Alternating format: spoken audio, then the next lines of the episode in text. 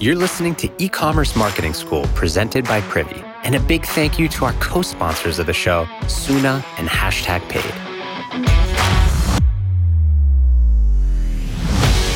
And now, a quick shout out to a giant pain in the butt for ecom stores everywhere getting the right photos and videos to sell your products.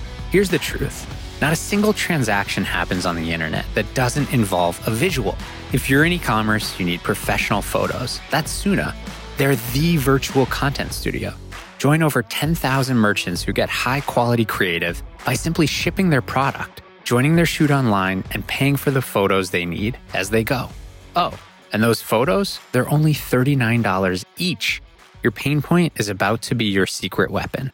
Get started today at Soona.co. That's S O O N A dot co. Hey, it's Lauren from the Privy Marketing Team back again this week for another episode. So today I want to share some expert advice about Black Friday planning. So last week I was chatting with e commerce expert Kurt Elster about Black Friday, and he shared a ton of helpful tips that I just wanted to pass along.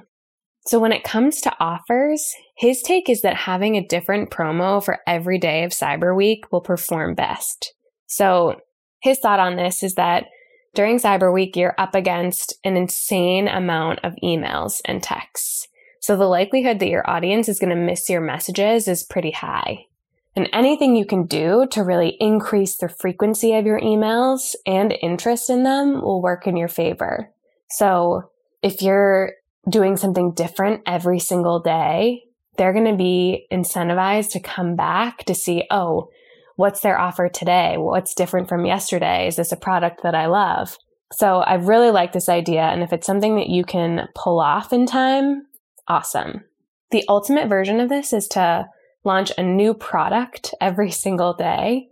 But this is something that at this point, if you haven't planned for that, there's a really low likelihood that you're going to be able to pull it off.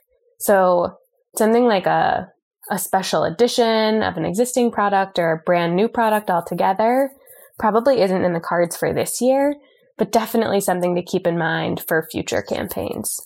Like I said, if this is something that you can't pull off, another great option is a free gift with purchase, especially if it's exclusive. But if you don't have time to create a special product as your free gift with purchase, a small product you already sell or accessory you already sell can definitely work here too. And if you can't pull off either of those ideas, Kurt suggested a site wide tiered promo. So something like spend $50, get 15% off, spend $150, get 20% off. Then he went into four tips for improving your experience on mobile.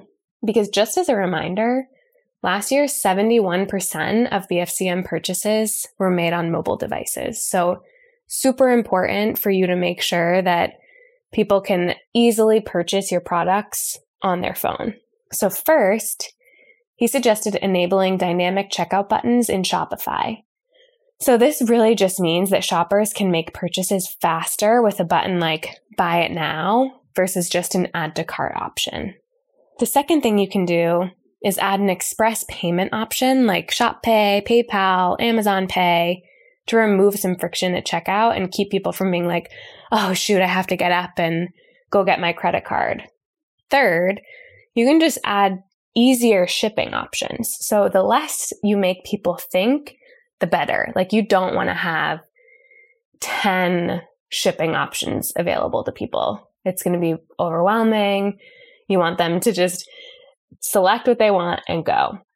And then lastly, you want to make sure you disable any checkout fields that aren't 100% necessary. So if you have something like, Oh, how'd you find out about us? Or anything like that, save that until the post purchase experience, especially during BFCM, because at this point, it's just noise.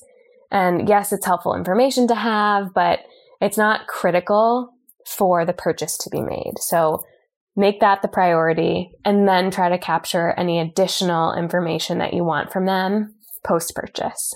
So, just as a reminder, you want this to be as seamless an experience as possible. So, the biggest advice here is to test your site on your phone. A ton of brands forget this step, but it's so easy to do, and you'll save yourself a bunch of support questions and really maximize the number of sales you get during Black Friday. All right, keeping it really short and sweet today. I hope this one gave you some ideas. I'll see you next time.